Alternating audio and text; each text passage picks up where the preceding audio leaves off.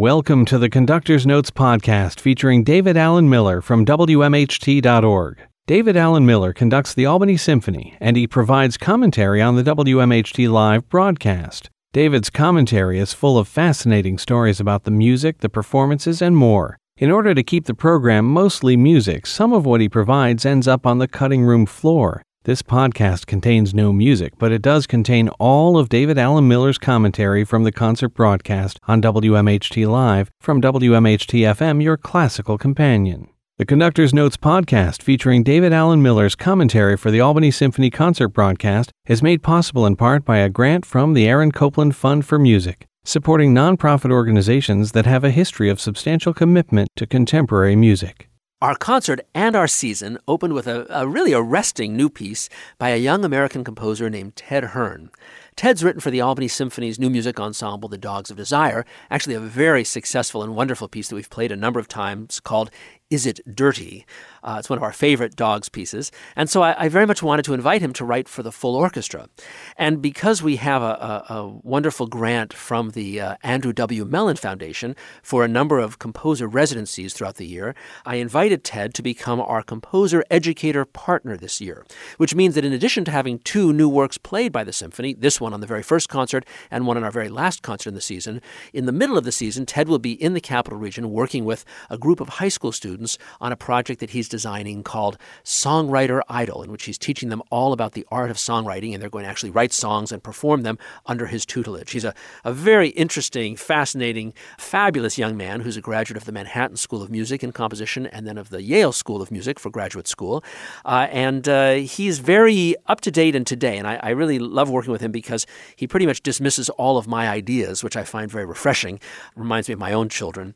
Um, so, for example, in this piece, this is a, a very brief, but very accessible and, and lively piece. It has the unusual name of Erasure Scherzo, erasure as in to erase something. And when I mentioned him that I, I really didn't think that was a very uh, big box office kind of title, you know, because I don't can't imagine a lot of people running out to a concert just because they want to hear a piece called Erasure Scherzo. Um, he said, I don't know, I think it's a perfect title for this piece. And in fact, I suppose I have to concede now, having worked on it a great deal and performed it, that he's pretty much right about that because it, it does have something to do with erasure, which you'll come to understand as you uh, hear the piece. A scherzo, of course, is uh, usually a, uh, the third movement of a symphony. It's a form that was kind of pioneered by Beethoven. You know, before Beethoven, the third movements of symphonies were almost always minuets, sort of a lively, stately, old fashioned kind of a dance. And uh, Beethoven wanted a much livelier kind of third movement. So he evolved a, a kind of fast, crazy, sort of wild uh, form with lots of dynamic contrast and also with a lot of speed called a scherzo, uh, from the Italian word meaning a joke. So Beethoven's scherzos aren't all humorous necessarily, but they do have a sort of wild animal frenzy to them, but they are sort of hyped up dance forms. And so um, Ted wrote this piece really much inspired by Beethoven, and you'll hear that the language is very uh, much Beethovenian. It's all original Ted. He, he, promises he didn't crib anything from Beethoven or his time, uh, but he really set out to write a Beethovenian scherzo. But then he decided to do something very 21st century with it, because uh, Ted composes at a computer and as you probably remember, Beethoven didn't compose at a computer. He composed principally by hand, if I recall correctly. Ted has a lot of things he can do to the material that would have been much harder for Beethoven to do since he was writing by hand. Ted can slice and dice and reorder things and take a whole chunk and put it somewhere else. So, in a way, that was one of the, the main premises of this piece was that he would take this wonderful Beethovenian material and then kind of shuffle it and reorder it. So you'll hear lots of material that sort of gets truncated, gets shortened greatly, and gets kind of repeated, but in, in sort of unusual ways. And then there is this issue of erasure, which we find in the title. I, I don't want to say more about it because I don't want to spoil the listening pleasure of it, but I will just um, assure you that when there are silences in the piece, they are very uh, much worked out silences. And in the live concert, I was um, I was required to conduct every single bar, whether there was sound or silence in the bar. Uh, I guess Ted said that when there is silence, it's as if he's just sort of erased that part of the material. So here now, the world premiere of a brand new piece by Ted Hearne, which opened the Albany Symphony season. It's called Erasure Scherzo. This is the Conductor's Notes podcast, only from WMHT FM, your classical companion and WMHT.org. That was the world premiere of Ted Hearne's Erasure Scherzo, the opening piece on the Albany Symphony's opening concert of the season. The orchestra, of course, the Albany Symphony, conducted by me, David Allen Miller. When I discussed with Ted Hearne uh, what exactly his piece should be like, I referenced to him that, that the concert was a somewhat unusual one for the Albany Symphony because it was already made up of two monumental Russian masterpieces, two works whose composers shared a, a lot of worldview. They came from somewhat different eras, Tchaikovsky being born in 1840. His Fifth Symphony is, of course, the final piece on the program, and Sergei Rachmaninoff, born 33 years later, I guess, in 1873, but uh, a great fan of Tchaikovsky's music and someone who, as a young man, knew Tchaikovsky and who really felt kind of mentored by Tchaikovsky. So these two big monumental works. And I had told Ted that I wanted some big, fabulous overture to start off the concert, and he actually argued, like a good uh, spiritual child, that no, in fact, he thought that was exactly the wrong approach to take to try to compete with Rachmaninoff and Tchaikovsky, and that he'd much rather write a much lighter and different kind of piece to sort of set off against those two masterpieces. And once again, Ted was absolutely right in his judgment. So after that clean limbed, classical style piece of, of Ted Hearne's, we come to the second work on our program, Sergei Rachmaninoff's monumental Piano Concerto Number no. 2 in C minor, Opus 18. This, of course, a fairly early work of Rachmaninoff's when he was still in his 20s, but it's a work that came from a, a, very painful and difficult place. When Rachmaninoff was a very young man, he was already being proclaimed as the heir to Tchaikovsky, the greatest of all Russian composers. And that was a, a, a very heavy mantle to wear. And Rachmaninoff had a, a, great deal of success, particularly with his solo piano pieces as a young composer. He was an amazing pianist all through his career and a performing pianist. But uh, I guess a few years before, a number of years actually before this um, this concerto was composed, Rachmaninoff debuted his first symphony, which is one of the great debacles in music history. The conductor, by all reports, was extremely drunk. The orchestra was completely under and ill rehearsed, uh, and the piece went off in a disastrous fashion. Uh, the Russian critics, who had all been hearing that Rachmaninoff was the heir to Tchaikovsky, wasted no time in just completely destroying the work and the composer.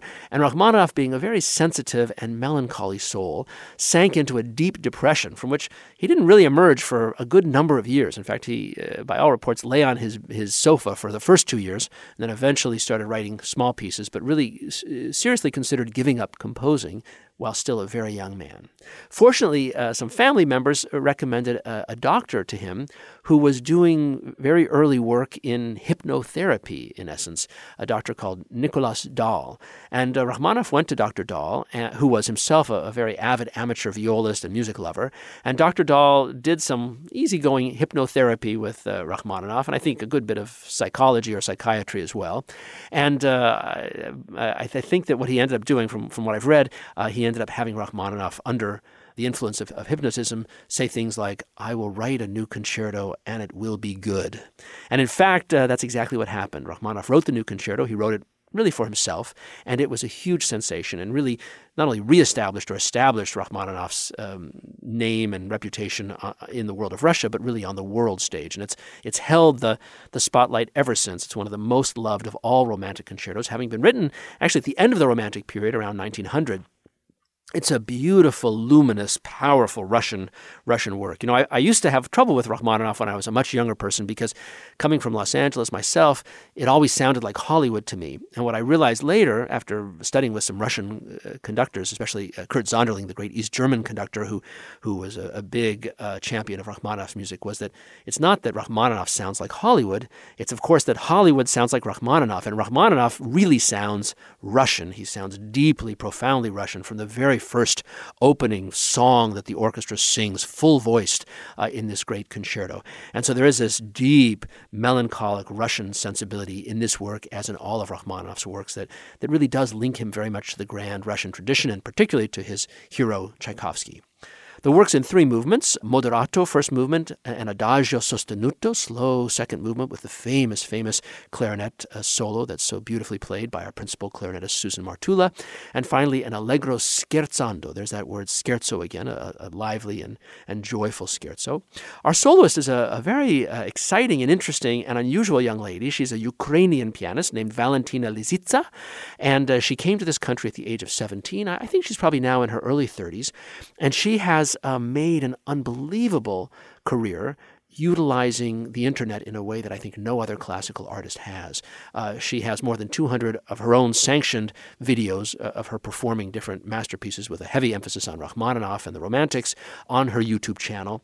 But there are also literally thousands of pirated videos that her fans have put up that she's delighted to have up on, on YouTube. And she has had more than 47 or 48 million views of her videos. And so now, of course, what's happening is that orchestras around the world are inviting her to play because she has such an incredible international following. And she's really built a career as, a, as an internet pioneer in a way, at least in, in, terms, of, in terms of classical music, in that uh, she's built her her following, her audience, uh, in, in, an incredibly unconventional way. And now that is, in fact, driving her live performances. So we were very honored and delighted to have her come play with us. And she very graciously agreed to play with the Albany Symphony, absolutely gratis. She donated her fee, which was very generous. And she's a very expressive, very wonderful pianist in the grand tradition who studied with Rachmaninoff, Rachmaninoff, who's long dead. But the wonderful thing about the internet is you can hear and even see Rachmaninoff and all the great figures of the early 20th century perform. And so she jokingly said to me, Well, my, my real teachers are Rachmaninoff and Josef Hofmann and Rubinstein and Horowitz, uh, all dead pianists, but all of whom we can experience and enjoy on the internet. So I encourage you all to go check Valentina out on the internet. But for now, here she is live with the Albany Symphony, playing Rachmaninoff's Piano Concerto Number no. 2. It's conducted by me, David Allen Miller. This is the Conductor's Notes podcast, only from WMHT FM, your classical companion, and WMHT.org. The Conductor's Notes podcast, featuring David Allen Miller's commentary for the Albany Symphony concert broadcast, is made possible in part by a grant from the Aaron Copland Fund for Music, supporting nonprofit organizations that have a history of substantial commitment to contemporary music. The final work on our opening concert of the season was an epic symphony, one of my absolute favorites, one of the greatest of all romantic symphonies. It's Tchaikovsky's Symphony Number no. 5 in E minor.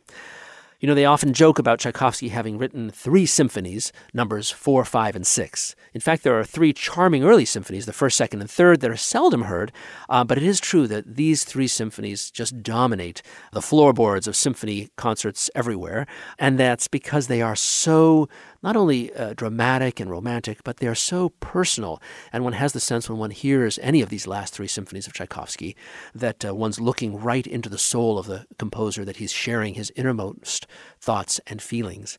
This work, the Fifth Symphony, was written a full 10 years after the Fourth Symphony. The Fourth Symphony, as you probably remember, was written during a period of intense crisis, personal crisis in Tchaikovsky's life.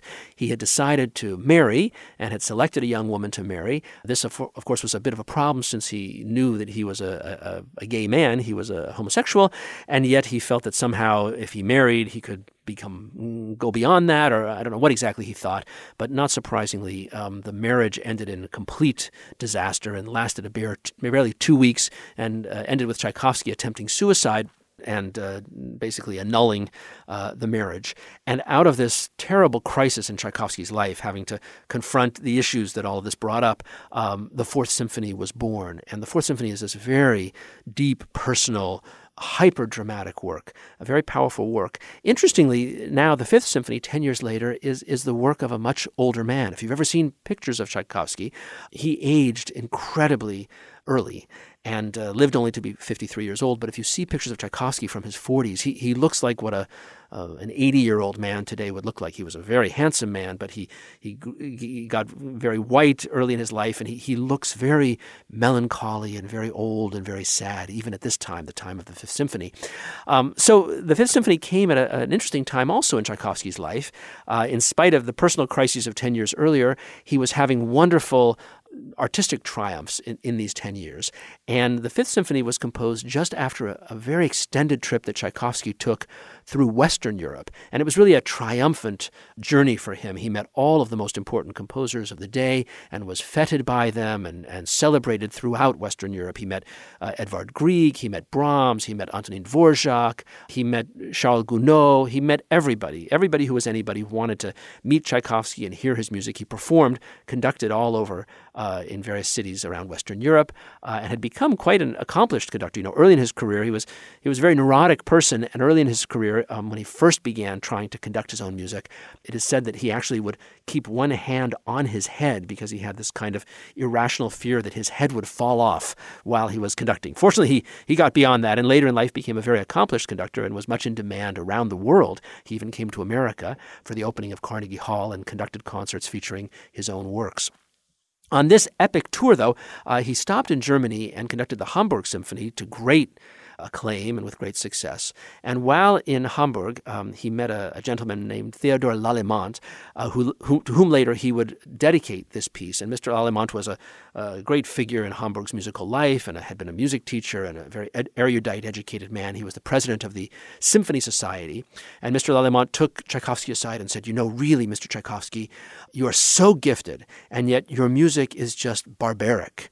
You really need to come live and work in Germany. If you just got rid of all the percussion in your in your music and wrote more serious music, sort of in in the uh, the tradition of Beethoven of the great German composers, you would be in the pantheon of the greatest composers. Now, Tchaikovsky, being a very uh, good-natured fellow, didn't take offense at Mr. Lallemant's comments. Uh, in fact, he kind of took them to heart and, and wrote in his letters uh, about them and having been charmed by this gentleman.